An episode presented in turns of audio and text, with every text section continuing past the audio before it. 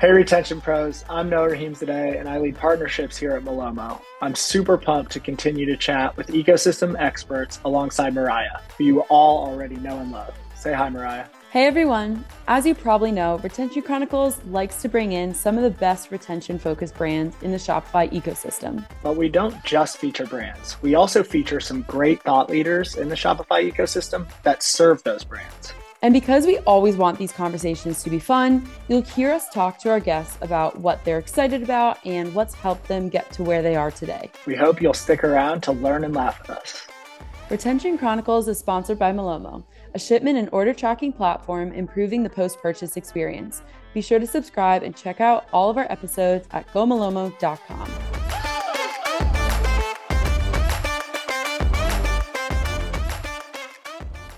Hey everyone, welcome back to Retention Chronicles. Super excited for today's ecosystem episode with Michael DeSantis from Doris Dev. Uh, Michael will will give a more formal introduction here in a second, but I'm really excited for the conversation. We haven't had a product focused agency on yet, so should be a really unique perspective. And Michael was also uh, running point at one of the the new brands that we brought on called Canopy. So he brings the the brand experience along with the agency experience, which we love. Um, yeah, and with that, Michael, I'd love to pass it off to you for a quick intro. Oh yeah, thanks so much for having me. So, uh, Mike DeSantis, I am the director of business operations here at Doris Dev on the founding team at Canopy. Um, yeah, I can go into a little bit more detail about Doris and Canopy. Uh, Doris is a full stack product development agency for hire. We, um, you know, c- you can kind of think of us essentially as like an outsourced VP of product for brands. Um, I think in general, uh, you know, the kind of the inception of Doris Dev was building product is a is a black box for most people um, when they step into to launching their own D2C brand and um, our two co-founders came from a company called Quirky, where they set up tons of supply chains um, in conjunction with a team in Hong Kong. Uh, once Quirky folded, they kind of both went their separate ways. Uh, stood up supply chains for a company called Raden and a company called Gobi, and realized that this was a templatizable process that we could really build out and you know help support other brands in bringing new product to life when we first launched, we were primarily focused on setting up supply chains. In in the interim, we've uh, in the in the time since we've launched, we've also expanded into supporting on the industrial design side of things. So you know, taking product concept from somebody's head and building something beautiful that can then we can then hand off to our supply team supply chain team to go get manufactured um, and we also support on the freight and ops side of things as well. So for some of our most of our clients we uh, help support on import and on the fulfillment side of things. We can help set you up in a 3pl and manage that inbound uh, experience as well as shipping out to, to end customer so really everything from inception of product all the way through fulfillment end customer, including industrial design, design engineering, mechanical, electrical engineering, supply chain stuff, uh, et cetera. So all sorts of fun stuff on that side of things. And kind of with those chops, I mean, you know, a handful of agencies have, have pulled the trigger on this now, um, taking whatever their core expertise is and applying that to launching their own product brand. So um, we started work on Canopy in 2019. Um, Lucas, who's the head of product of Doris Dev and uh, the co-CEO of Canopy, came up with this idea after watching his girlfriend like scrub her humidifier every single weekend, like taking an hour, white vinegar, Q-tips, uh, the whole nine, and uh, he the reason she was using it also was for like skincare not for not because she was mm. sick or anything like that. And uh kind of took those two insights and was like we can redesign a humidifier to make it super make it look a lot nicer right? A lot of humidifiers on the market are very much just an appliance um make it a lot easier to clean and position it in the beauty wellness space um, and that was really like the, the key insight and unlock on the canopy side of things. We launched that that brand in October October first of uh, 2020. So we're coming up on two years wow. in a couple of days. So that's really exciting. Um, so that team has grown. I think we have about eight full time people on the Canopy team right now. We have about 30 to 35 people on the Doris Dev side of things, um, offices in New York and Hong Kong. Um, and yeah, I mean, one other thing I, I don't know if we we we covered off on when we initially spoke, no, but we also incubated another brand called Factored Quality, um, which launched this year as well, which is a managed services SaaS platform for booking quality control inspectors anywhere in the world. Um, so think about it like Flexport. You can go in, give us all your uh, factory details information. We can run factory audits, inline inspections, pre-shipment inspections, compliance testing, etc. Um, so really, just like helping to support brands that are you know graduating from Doris Dev and or just other D2C mm. ecosystem who are looking for support on getting kind of boots on the ground in in China or wherever they're they're manufacturing goods because you can't really back in the day back in the heyday you could just fly over to china during production and watch stuff come and mm-hmm. kind of need somebody there to do it for you. Right. Wow. There's a ton to unpack. so much. Yeah i'm like so impressed. Like my head is spinning hearing you talk about everything that you do that um Doris does. It's, it's i can't wait to dive in. Yeah, yeah yeah. no it's, it's exciting stuff. I, uh, unique seat for sure. Mm-hmm. it, and it's I, I'm a little nervous myself now because like I don't know much about product development at all, which is one of the reasons I was super excited to have you on. Uh, and I, I, do think it's a gap, right, for like a, a, lot of our customers. To your point, like we're seeing a lot of our top uh, marketing agencies spin out their own brands, um, and their expertise is really solid on like the marketing side. But I would imagine a lot of them are going to need some help on you know the product side and, and iterating on the businesses that they're either acquiring or, or starting from scratch. So i think it's a really interesting dynamic. Um, my first question that came to mind was now that canopy's a few years in you kind of talked about the headcount at each canopy and doris. Um, have you and the founders of doris gone back to doris now full time or what's the intersection between yeah, so I I think like in the the lead up to launching Canopy, I was probably 75% on Canopy and that probably lasted um, you know, almost a full year um, post launch of the business. Um, in in the time since that, my time has probably shrunk down to closer to 25%. Um, Justin and Lucas split time probably a little bit more evenly, but at the end of the day, these things oscillate and vary and you know prepping for Q4 right now on the canopy side of things is is a little bit more intensive, but mm-hmm. um, we're we're still all three of us are kind of split uh, across both teams at, at, this moment in time. And um, you know i at this point especially like on the canopy side of things and on the doris dev side of things we've hired in people to really start executing on on really specific things so we can be involved in strategy and, and growing these businesses from a tactical perspective and less like needing to be in the weeds on the executional side of things. But that doesn't mean we don't still get our hands dirty when we need to. Right. Right. Right. Right. Um Cool. That's good to know. Um, okay, so I kind of want to, if it's okay with you, I would love to like give you a, a product idea and just like have you walk the audience through uh, like okay. how you would think about, you know, from start to finish, bringing this product to to life. Yeah. Um, and I'm just going to use one of my one of my very good friends. Shout out to Josh. he, uh, Josh is just started selling a this is going to sound weird, but it's a, I think it's a cool idea. It's like a wall mounted cat scratcher.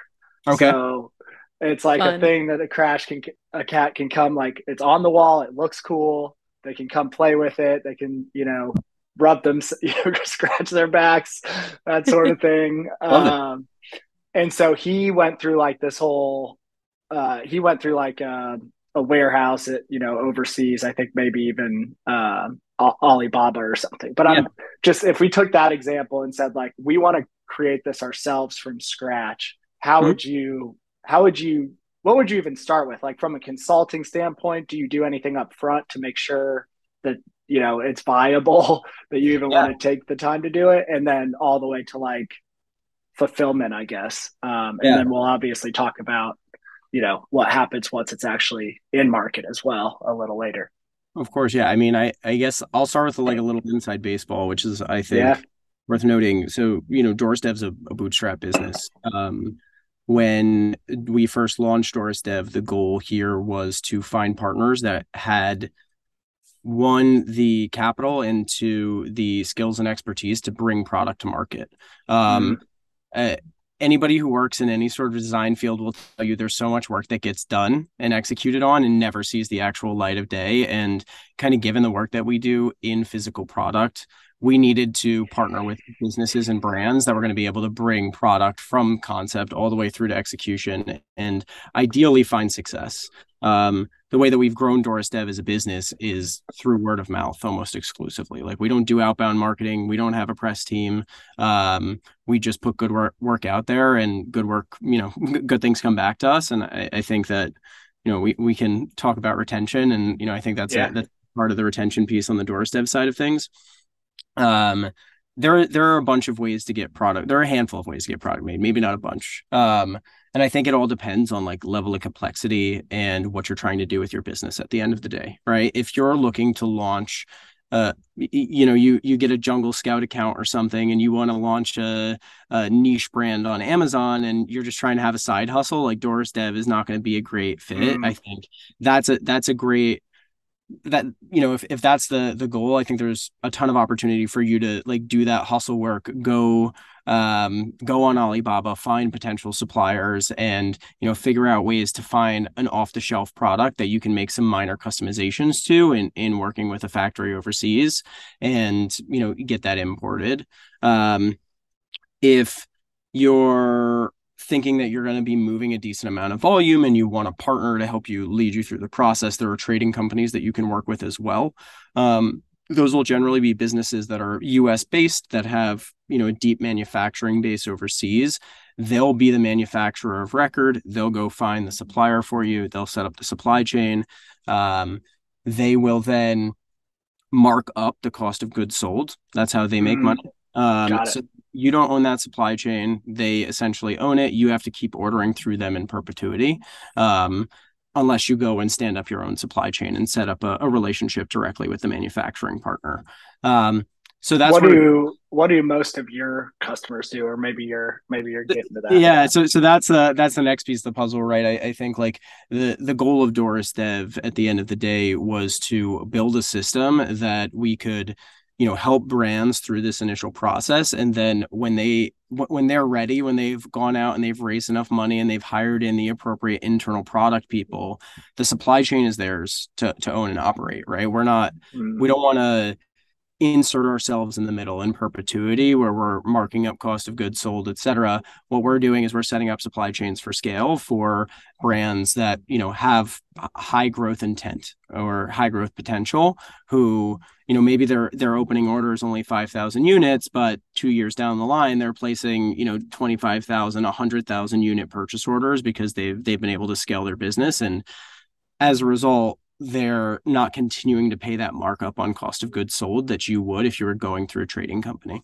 Um, it's not uncommon to start down that path with a trading company and once you find product market fit and to, to invest in actually standing up your own supply chain um, so the uh, I'll say like the cat scratch um product is probably, yeah, probably right. not, not a Doris Dev. Yeah, not the best thing for doors, but uh, like maybe maybe we just use Canopy as an example. Yeah, oh, um, that's great. So, uh, you know, at the end of the day, what what we're looking for, if we're doing everything end to end, you know, industrial design through supply chain setup into freight and freight and ops, um, you know, we're looking for uh we're looking for a number of things. One, we're looking to understand what the capital structure of the business is. How much money have they raised? Do they have the money that they need to invest uh, to stand up a supply chain and then have enough money to launch a website, build a brand, and and spend the marketing dollars to to keep the business uh, rolling. That's super important to us. Uh, you know, kind of harkening back to that, we want any any brand that we we work with, we want to see them be successful. We want to make sure that they're going to have like a long lifespan and um, mm-hmm. support them in, in standing up a supply chain that that can scale with them. Um, two, I think it's like we we are in a position and you know we have been historically to say no to things if we don't think it's going to be a good fit for us whether it's you know a type of product category that we're not super familiar with. We don't do wet chemistry um, we don't do apparel right? Um, we really focus on like dur- durable goods. Um, okay. canopy is a great example in injection molded plastic part with with fan. There's some electrical components involved. Um, in that case we'd be looking for a brief from the client saying hey here are all the key characteristics. Here's what here's the kind of target market we're looking to go after. Here's our uh, target landed costs. Here's the key constraints that we've we're aware of whether that's you know relevant compliance testing or in you know the case of a humidifier say we need it to be able to humidify space up to 500 square feet right? So there are you know kind of design constraints and engineering constraints and we're looking to have those at least somewhat defined prior to kicking off an engagement so that way we can have a clear picture and path forward. We're also looking for you know target minimum order quantities somewhere in the 1500 to 2500 range. Obviously the more the better because you're going to be able to push price down on the factory side of things but um, that's kind of the low end of, of what we're looking for in terms of what people are looking to execute uh, on. And at the end of the day, you're making a big capital investment to set up a supply right. chain. So um, once we have all those those key characteristics defined, um, what we'll do is we'll step into the industrial design phase. We'll bring in the design team. We'll have a kickoff meeting, really kind of blue sky the project and say, here's where we're here's where you're finding inspiration here's where we're finding inspiration. It doesn't even have to be the same category of product. It could be a sculpture that you like or something like that. Um, we we we just worked with the soft services team. They just launched a product actually on tuesday um, that you know was inspired by like uh, some some sculptural art that we then took and turned into a physical product and it's it's beautiful. It's called theraplush i think. Um, but um so you know once we we do that blue sky work then we're going to start to to lay out a handful of different concept path paths forward. We're going to narrow that down and then refine until we get to something that is ready to be basically handed off to the engineering team. Um, so that way we can start to really think about okay now we we have this beautiful product in three dimensions right? We know what it looks like but how does it actually get made? Um, and you know there's a natural tension between design and engineering right? I think um, uh, there's a there's design in theory and then there's like design functional design in practice and and how do you get product made at the end of the day is is always a, an interesting challenge. So once we get to the end of industrial design it gets handed off to the engineering team and then um, we're we're kicking that tech pack over to the team in Hong Kong as well, um, and we're going out and we're sourcing. Uh, we're reaching out to a bunch of different manufacturing partners, trying to figure out who would be a good fit, figuring out what sample cost, timing, MOQs look like, what estimated tooling costs look like at that point, and then. Um, while the engineering team is working in conjunction with some of these factories, we are uh, getting samples, reviewing the samples, working towards making a decision about who the best manufacturing partner is going to be. Um, from there, we'll kick off tooling if it's relevant. If you have an injection molded plastic part, um, you essentially need to build a fixture that you can inject the plastic into.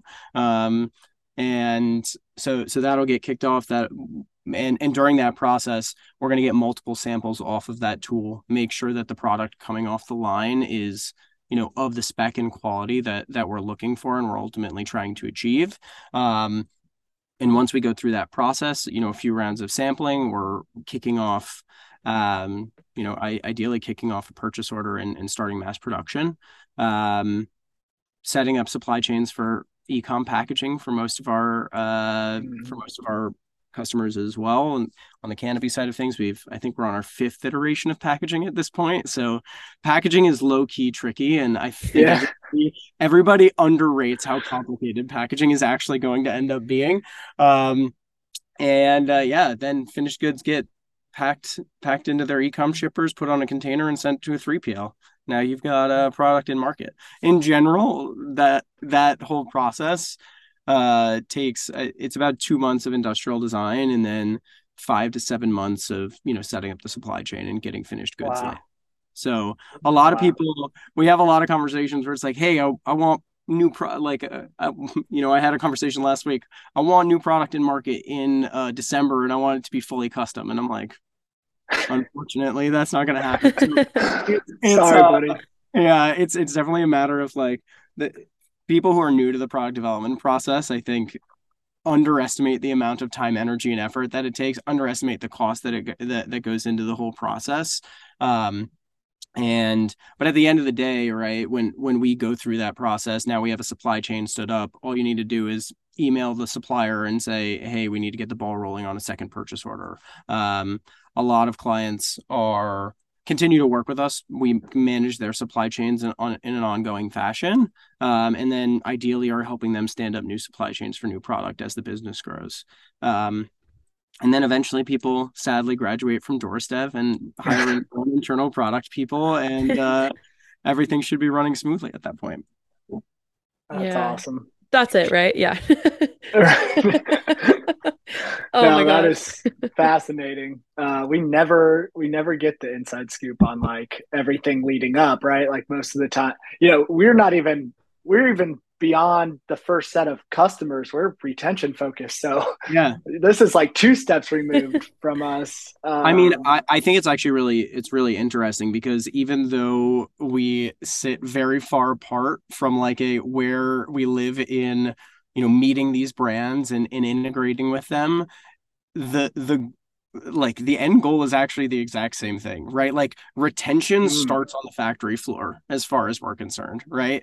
You're not going to be able to retain customers if good product is not coming off the line and arriving in customers' hands. They're not going to come back to you for product number two or three or four. They're not going to subscribe for whatever your um, subscription model looks like if the initial experience with the product isn't great. It's the first impression, and you know if you're if you build this beautiful brand and you set customer expectations really high for for what they're going to receive, and then you get something that doesn't meet those expectations. I, I, I have a story. I yeah. I just bought a new set. I just bought a new set of TaylorMade golf clubs. Nice. I have. I bought. I got the pings, but okay. I was looking at the TaylorMades. Yeah. So, so I just, bought a set of TaylorMade styles. Super excited about it. I I'm like, wow. It's time. I think my golf, my set of clubs were from 1999. Like, same man. We needed an update. Process. Yeah. And they arrived in like the shittiest corrugate box with like just these un not thoughtful foam inserts. Yeah. And like my excitement level decreased from it. And like I'm still very excited I have my new set of golf clubs, but like e- expectations were misset in my mind. It like, would have been if, better. Yeah. yeah, it could have been so much better. Um and I think like being thoughtful about that entire experience is super important especially if you're a d- digitally native brand at the end of the day is like delivering high quality product and the physical experience of receiving the product are, are very important. Absolutely. I'm I'm curious. We actually just had. Are you familiar with Whiplash? They're uh, uh, yeah, I am. Yep. They're they're a great 3PL partner of ours, and we were actually on multiple calls with them just yesterday. So this is top of mind. I'm curious. Um, like what is the what is the intersection between what you how you think about packaging and then what a 3pl can can add to that experience um, yeah. Yeah. for the, for the end customer? So I, I think that as far as that goes we are constantly working with clients to help minimize cost domestically right? If you're producing like so many people sell like starter kits of something yeah. right? Whatever yep. it is um, even Canopy, it's a starter kit, right? We have the humidifier, we have the adapter and cord to plug it into the wall. We have a, a set of aroma kits. We have a filter, right? Now, if you were to assemble all of that domestically at a 3PL, it's going to get relatively expensive because they're charging you on a pick and pack basis. Every single mm-hmm. touch is an additional cost. Right. Um, so we're really looking to do a couple of things on the packaging development side of things. One, we're we're trying to optimize for space. Like thankfully over the course of the last two weeks, freight costs have like really come down, which is exciting. Last year they were twenty thousand dollars. I think I saw a quote last week for six six K. Um, which is very exciting. Yeah, that's that's quite a difference. uh, I'd but, say so. you know, we're one one major thing we're doing is we're optimizing for for space right we want to have the smallest possible box that can keep product protected um, because you're talking about saving saving costs one on the freight side of things, two on the storage side of things, and three on the outbound fulfillment side of things. Um, so there's the implications of optimizing your packaging are are super important. And then on the other the, the the other thing that we're really thinking about is how can we kit as much as possible abroad where it's going to be a lot cheaper to put that mm. those kits together. Um, just lower labor costs, etc. Um, now, obviously, you know, if you're working with a 3PL, you're expecting them to to run special projects where you're like, hey, I need you to take this out of the box, put this in it, etc. Um, Whip, Whiplash told us yesterday that they literally put bikes together for one of their customers. like yeah. they make bikes. oh, of course. I mean, there's I've definitely we've definitely asked 3PLs to do a lot of crazy things. Back in the day, like at Raden, we were like, you need to open up all of these returns and polish these suitcases and put them back in bags so that we can, you know, like 3PLs yeah. are always down to help out. Um, yeah.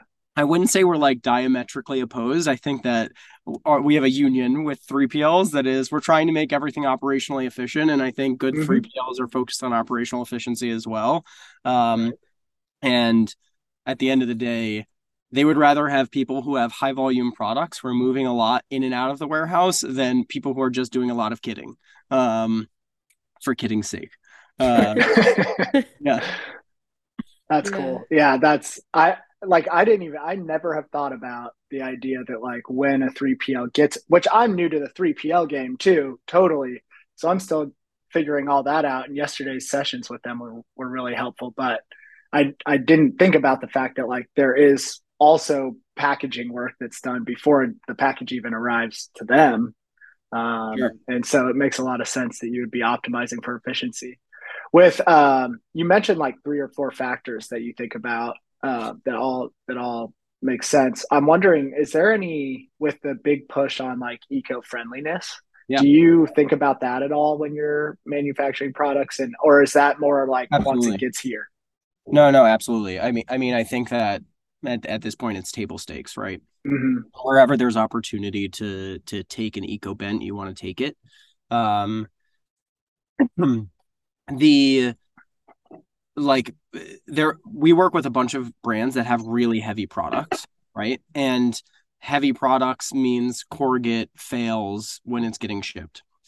There's um, a type of testing you can do called ISTA testing that uh, will basically run your package through a bunch of like hilarious scenarios, like getting drops a hundred times and you know heat testing, uh, cold testing, etc., to make sure that vibration testing, so that we we can have a really high level of confidence that product's not going to get destroyed in transit.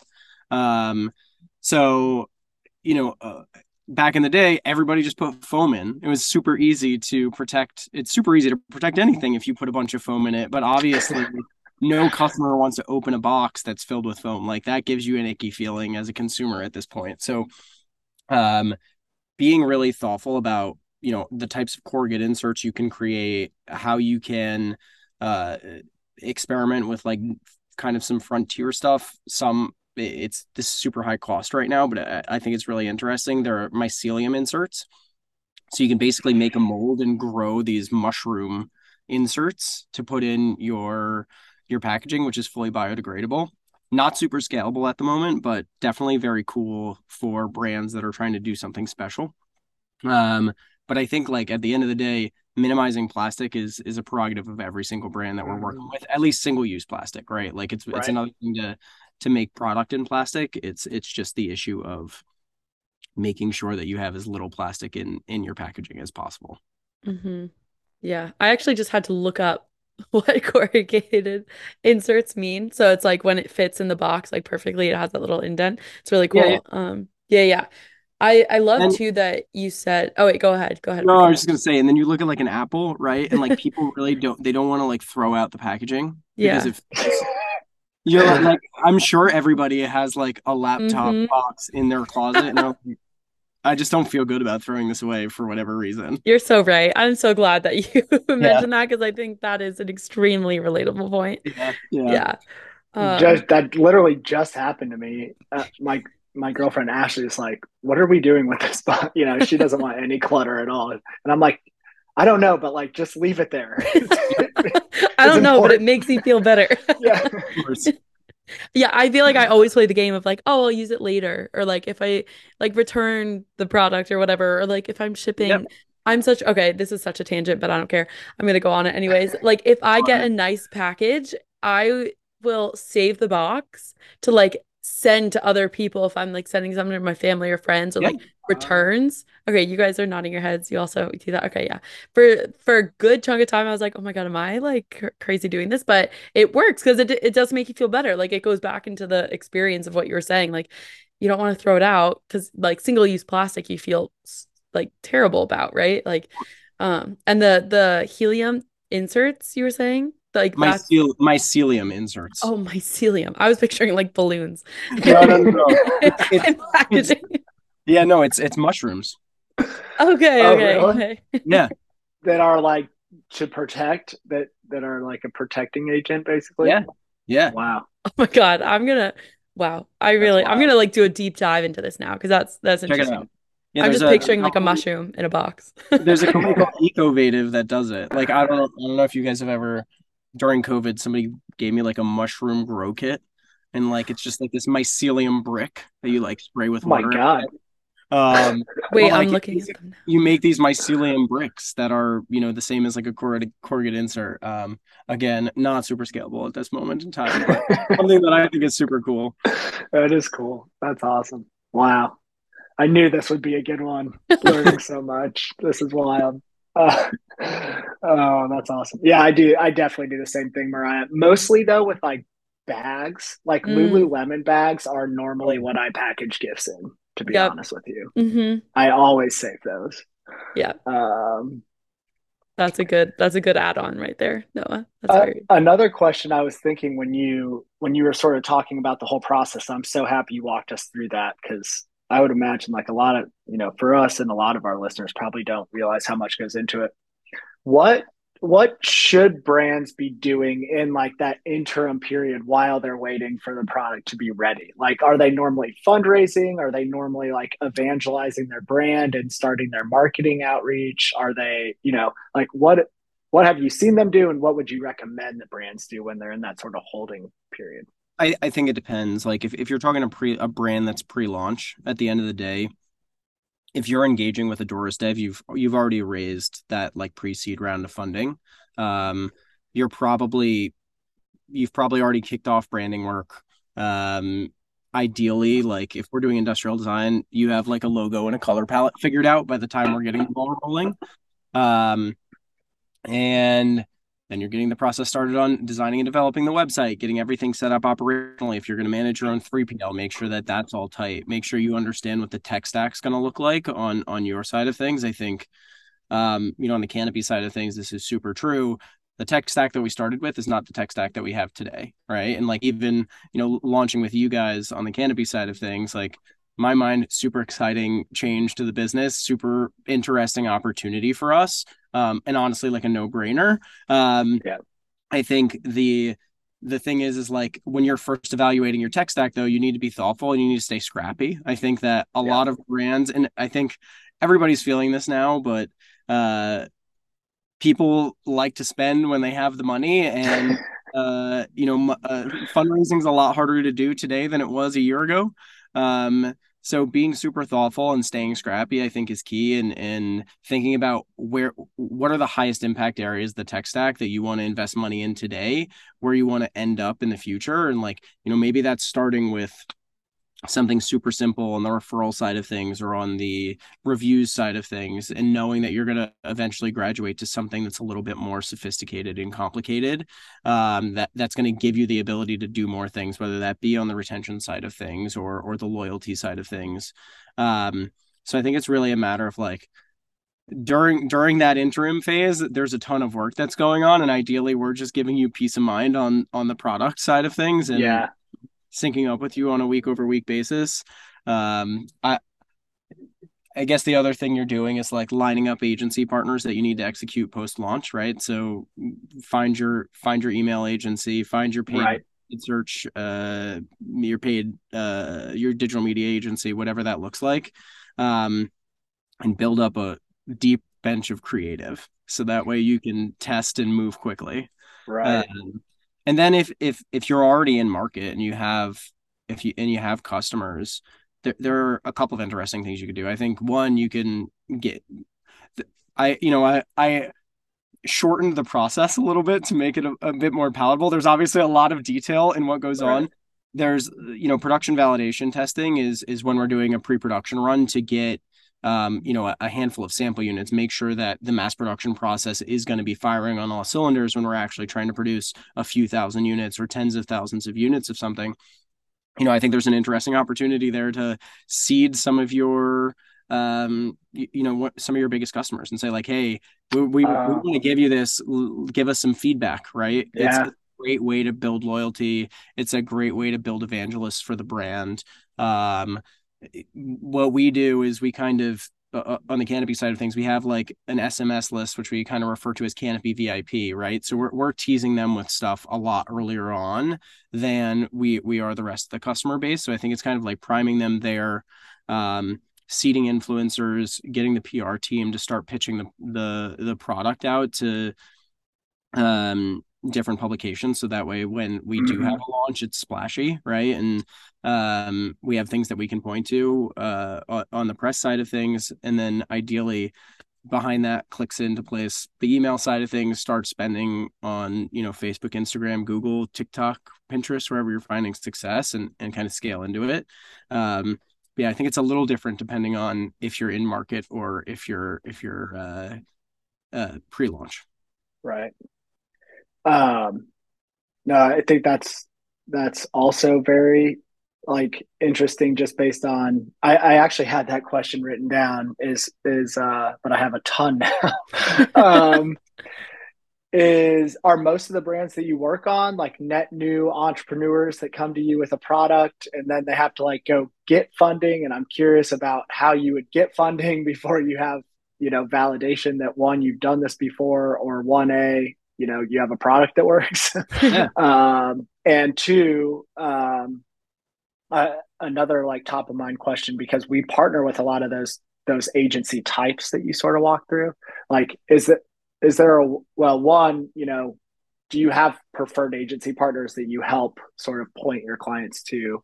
And is there a world in which you start to do some of that growth uh, that growth stuff down the road at doris so I don't think that lots, we'll ever lots do, of stuff to do there. yeah, I, I, don't think we'll ever do growth stuff. I think that if anything, like we'll use Doris Dev as a vehicle to launch more canopies and qualities mm. in the world, um, and hire in people who are deep experts in specific things, right? I, I think that that's kind of the in my mind that's the beauty of working with agency partners right? Like they have deep narrow, narrow expertise in in what you're hiring them to execute on. And i would rather trust the people that do it day in day out than you know become you know i'm an armchair digital advertiser for sure. Don't get me wrong. Spend some money on facebook and google i'm definitely not as good as as our agency partners. And and we for sure have have um, you know, preferred agency partners, especially after building relationships on the canopy side of things. And, and I always refer clients into them because they've done a great job for us.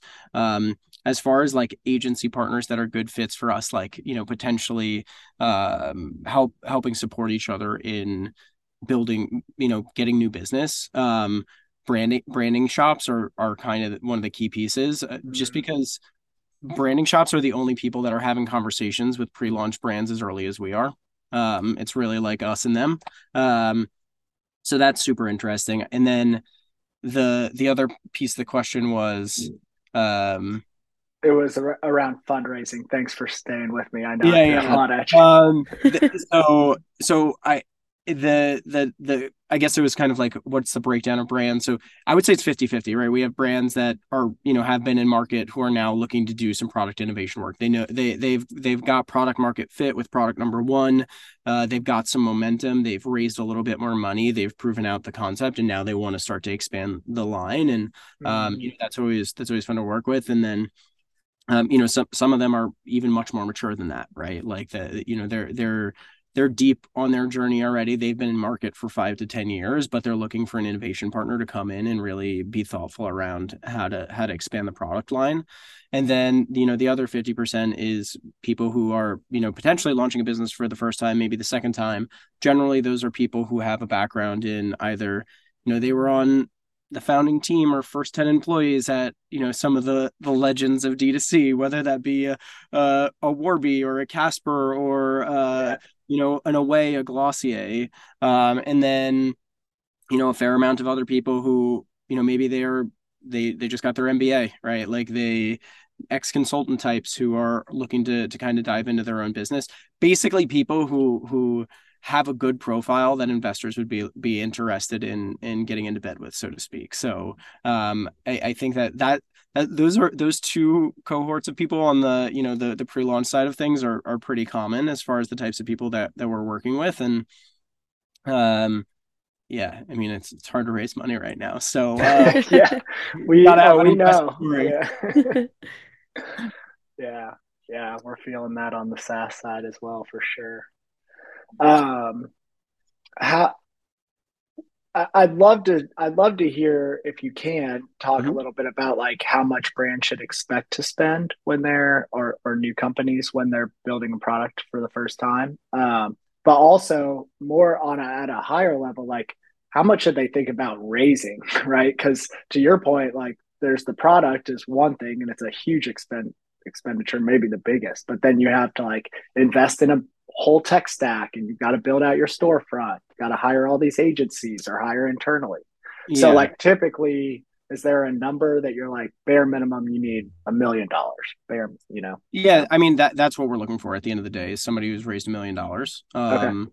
that that can vary up and down depending on complexity of the product it's really hard for me to say how much money you need to set up a supply chain without like it the, the variation sure. between you know something super simple like if you're talking about launching a silicone bowl brand like you know not much money is the answer to the question. Yeah. If you're if you're talking about launching something that's uh, you know complicated with multiple different functions with a ton of uh, electronics embedded into it and connectivity to an app you know right. now you're talking about a million dollars isn't even close enough to to launch a business because you're not going to be able to sure maybe you can set up the supply chain and do all the engineering and industrial design work and and pay for tooling tooling is super expensive um and you know do, do all those things but like now do you have enough money to to sell to, to go out to market and actually spend the marketing dollars to move right.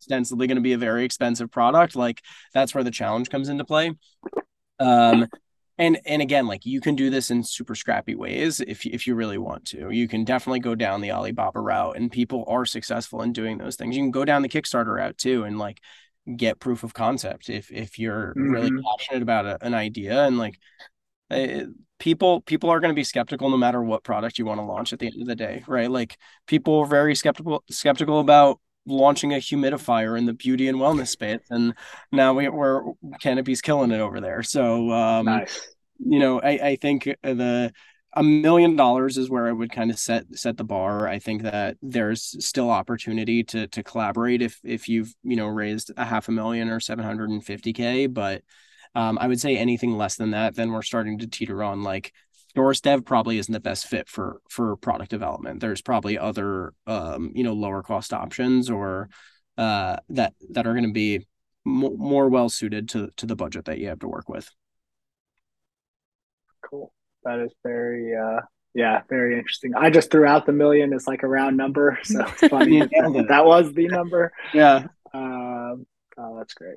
Um, okay, so I want to I know that you said earlier, you talked a little bit about how, you know, even though we're sort of at two different, massively different parts of like the brand life cycle and the customer life cycle, but uh, we're thinking about retention in similar ways. Beyond just um, packaging, are there any other things that you think about from a retention standpoint, you know, early on in, in uh, production? I mean, I think that there are interesting levers you can pull on the product side of things. I do think that this is this is something that like, you know, we can only lead a horse to water. Um one thing that I, I saw that, that I think is super cool Um, I am always like I have a I have a skincare routine, and every time I run out of something at night, I'm like, oh, I'll reorder that tomorrow, or I'll go pick it up tomorrow. And then two weeks later, I've still haven't gotten it, and every night I'm like, God damn it, why don't why have I? so I think that there's interesting things that you can do on like the the QR code side of things, like for for physical mm. product, where it's like a quick reorder, like on yeah. the back your you know your skincare product or whatever that is. Um because i probably have i'm probably like listening to a podcast or something um but i'm not pulling out i'm not going to your website right away. And if i had an easier way to just like quick checkout i think that would be a really interesting way to just retain customers and keep them coming back on on the actual product side of things I also that seems think... like before you go to the next, that seems like you said Malomo's a no brainer. We agree. the, the the QR on the packaging seems like a no brainer. Like, why would every consumable brand not not have that? Of course, of course, and, and like it, people have just become super used to, to, using it. We we Canopy actually uses Bridge mm. um, mm. for for QR codes, and Canopy has a disposable filter, right? Or a consumable filter. Every six weeks or so, you need to replace the filter inside of your Canopy.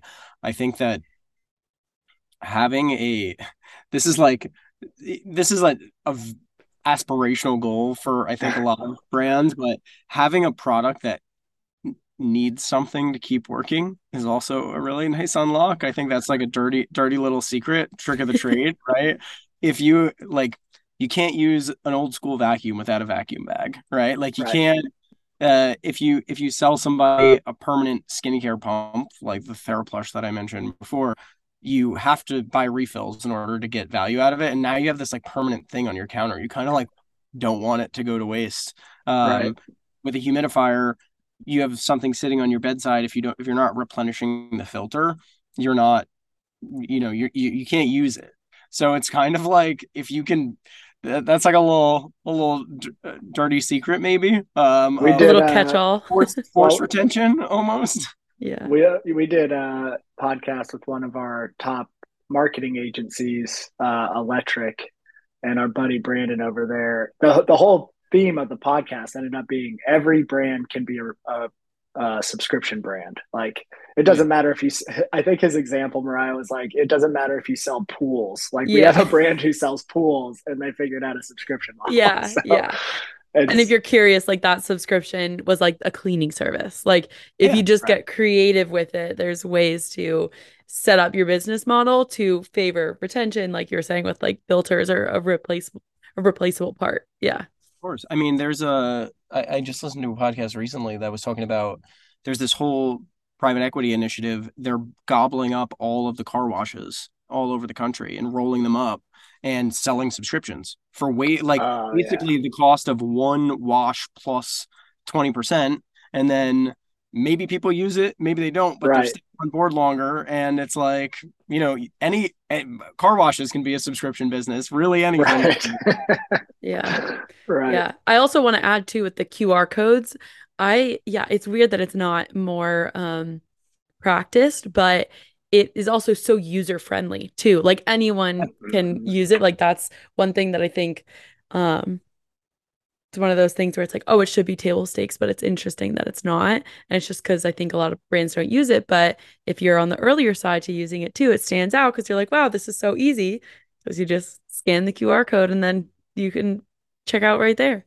It's so easy that my parents don't get confused about it. So uh, That's the point I was trying to make. Yeah. Thank you, Michael. I uh, think you might have had one more that you were going to say before I rudely interrupted. You. Oh no, that that was I was I was going to talk about the filter for for Canopy. Yeah. I, I think that's at the end of the day, right? Those are those are pieces of the puzzle. On the agency side of things, it's like do do good work, right? Like that's I think that's it's as simple as that. If you're an agency partner who genuinely cares and the people who are staffed on an account genuinely care about the success of, a, of an engagement, um, especially for like a, a, company like Doris Dev, we're embedded with our clients for for years, oftentimes, right? right? And, um, I've worked at branding agencies in the past, and I always felt like such a mercenary. Like you get in, you do two months, and you're out, and like everybody's a little bitter at the end of it.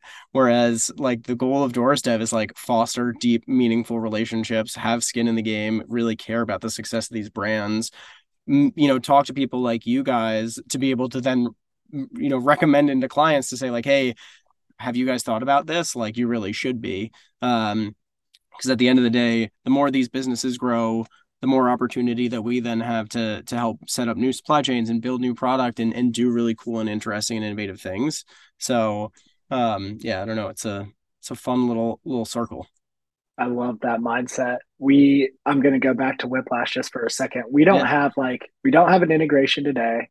We don't share revenue back and forth or anything like that. But in my opinion, like our team can become so much more strategic by recommending, you know, ancillary offerings, whether they're technology or physical uh, service service offerings.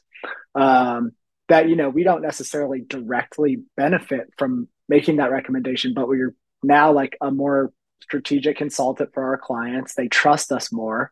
So uh, over time, it's just a great way to like build the relationship, even though you may not be getting a whole lot of like monetary or tangible yeah. value out of it, right? But it's super important to take that, sure. that and, and and there's like the whole social proof aspect of it too, right? Like I found, I think I I found you guys because I uh was at a happy hour and I bumped into Nick Sharma and I was like, yo, I'm, I'm having like an issue with AfterShip right now. It's like, why are you guys using AfterShip? yeah. First question. Yeah. Let me stop you right there. yeah. So it's like, you know, it, the social proof aspect is super important. And then, you know, the, you meet people in the ecosystem, other people are using your platform or, or your service. And then, um, you know, the whole flywheel stays in motion ideally. Right. Yeah. I I am such a huge fan of that. Sharma is a great great partner of ours, and Nick is awesome. But uh, I think the challenge is like, you know, I, I think I heard you mention that on the call uh, that you had with our sales team initially. But then, like most of the time, you're not going to get that level of feedback, so you never know. But it's so much right. Like the so that's just to say the social proof is so much more impactful than we could ever measure or imagine. To be honest, of course. All right, uh, let's wrap up. Couple like rapid fire. We didn't do this at the beginning, but I always love to ask: What are one or two things in your personal life, uh, mm. Michael, that you're excited about right now? Well, I I'll say I just uh, I moved back recently from South Florida. I was a uh, I exited New York briefly um, during COVID, and uh, like many I, did, like many did, and I you know spent a good 18 months in South Florida where it's summer all year round and it's just varying intensities of summer. Um, so, what I'm personally very excited about, I grew up in the Northeast. Fall is by far the best season. I, I'll fight anybody who says differently. Um, and I am very much enjoying the fact that we are in peak fall and I can finally like wear light jackets again. That yep. is is currently what I'm most excited about. That's a great spot to be in, honestly. I, I, I love fall too. Jacket. I bought a leather jacket right before COVID started, and then was just locked inside. And I'm like, I haven't been able to use it all. Now I can finally wear it. That's so nice. exciting. Yeah, awesome. little things. Fall, fall in the in the Northeast is pretty incredible. Yeah. We like it feels like Mariah for us in Indianapolis. Like fall is like two weeks it's not it's the like, same. Yeah. I'm from New Jersey and so also Northeast. And so, yeah, it's. All's where uh, it's at. It's so much better. Mm, yeah. well, we before we started recording, I mentioned happy hour next Wednesday in New York. So if you're yes. free, if any of our lit, I don't know if we're gonna get this out before then, Mariah, but um, before New York, no. okay.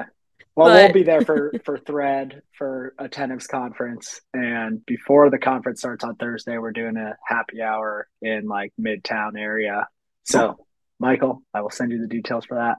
Last mm-hmm. question. Um, obviously, you've had a, an incredible career, like unlike many of the the people that we've had on the podcast. Like I said before, so um, what's like one tip or trick or or some piece of advice that has sort of guided you throughout your your career so far? I, I think the the thing that is most salient to me is and, and I it's advice that I feel like you can't really heed until you go through it and make the decision. But that is to say, like, don't fall prey to the sunk cost fallacy. Like, no, Ooh, that's a know, great one. Know when to cut and run. I have definitely found myself in situations or going down paths or working on projects and um, you know, felt pressure to get something across the finish line, even though it may not have been the right fit anymore, whether that be professionally or from a project perspective, maybe things have shifted and changed, and you kind of just need to take a step back and and rethink where you're at, what you're doing, why you're doing it. And I think it's super hard once you've already invested a ton of time, energy, and effort into something to to kind of cut and run. Um, so I think that is that is my my biggest piece of advice to anyone. That's a great I, piece of advice. I just heard this podcast. I think it was like a Motley Fool episode where they had this uh they had a writer on who just wrote a book. I just looked it up. I think it's The Power of Knowing When to Walk Away is this like subtitle and the, the title is Quit. I, um, read that. It is it was such a fascinating podcast. Like I'm I'm for sure gonna get the book. Um because all we hear is like you know, be persistent, stay at it. And there are like definitely times where you shouldn't do that. yeah, yeah. Like, and, and there are definitely times you should. Like, but... Right, exactly. Her whole point was like, if you've ever quit at anything, you probably should have done it a lot sooner. Like, mm. and there are probably things right now that you're thinking about quitting that you probably should. Um, so that's incredible advice. We've heard a lot of like kind of similar stuff that is well outside anything we've heard so far. So cool. Love it. Love that. Yeah. yeah. Well, thanks, man. It was great yeah. having you on, and hopefully we can see each other in person next week. Yeah, I'll definitely see you guys next week, and yeah, really appreciate you having me on. Honestly, a lot of fun. Love the love the combo. Yay! We love hearing that. Thanks, Michael. For sure. Thanks, Michael.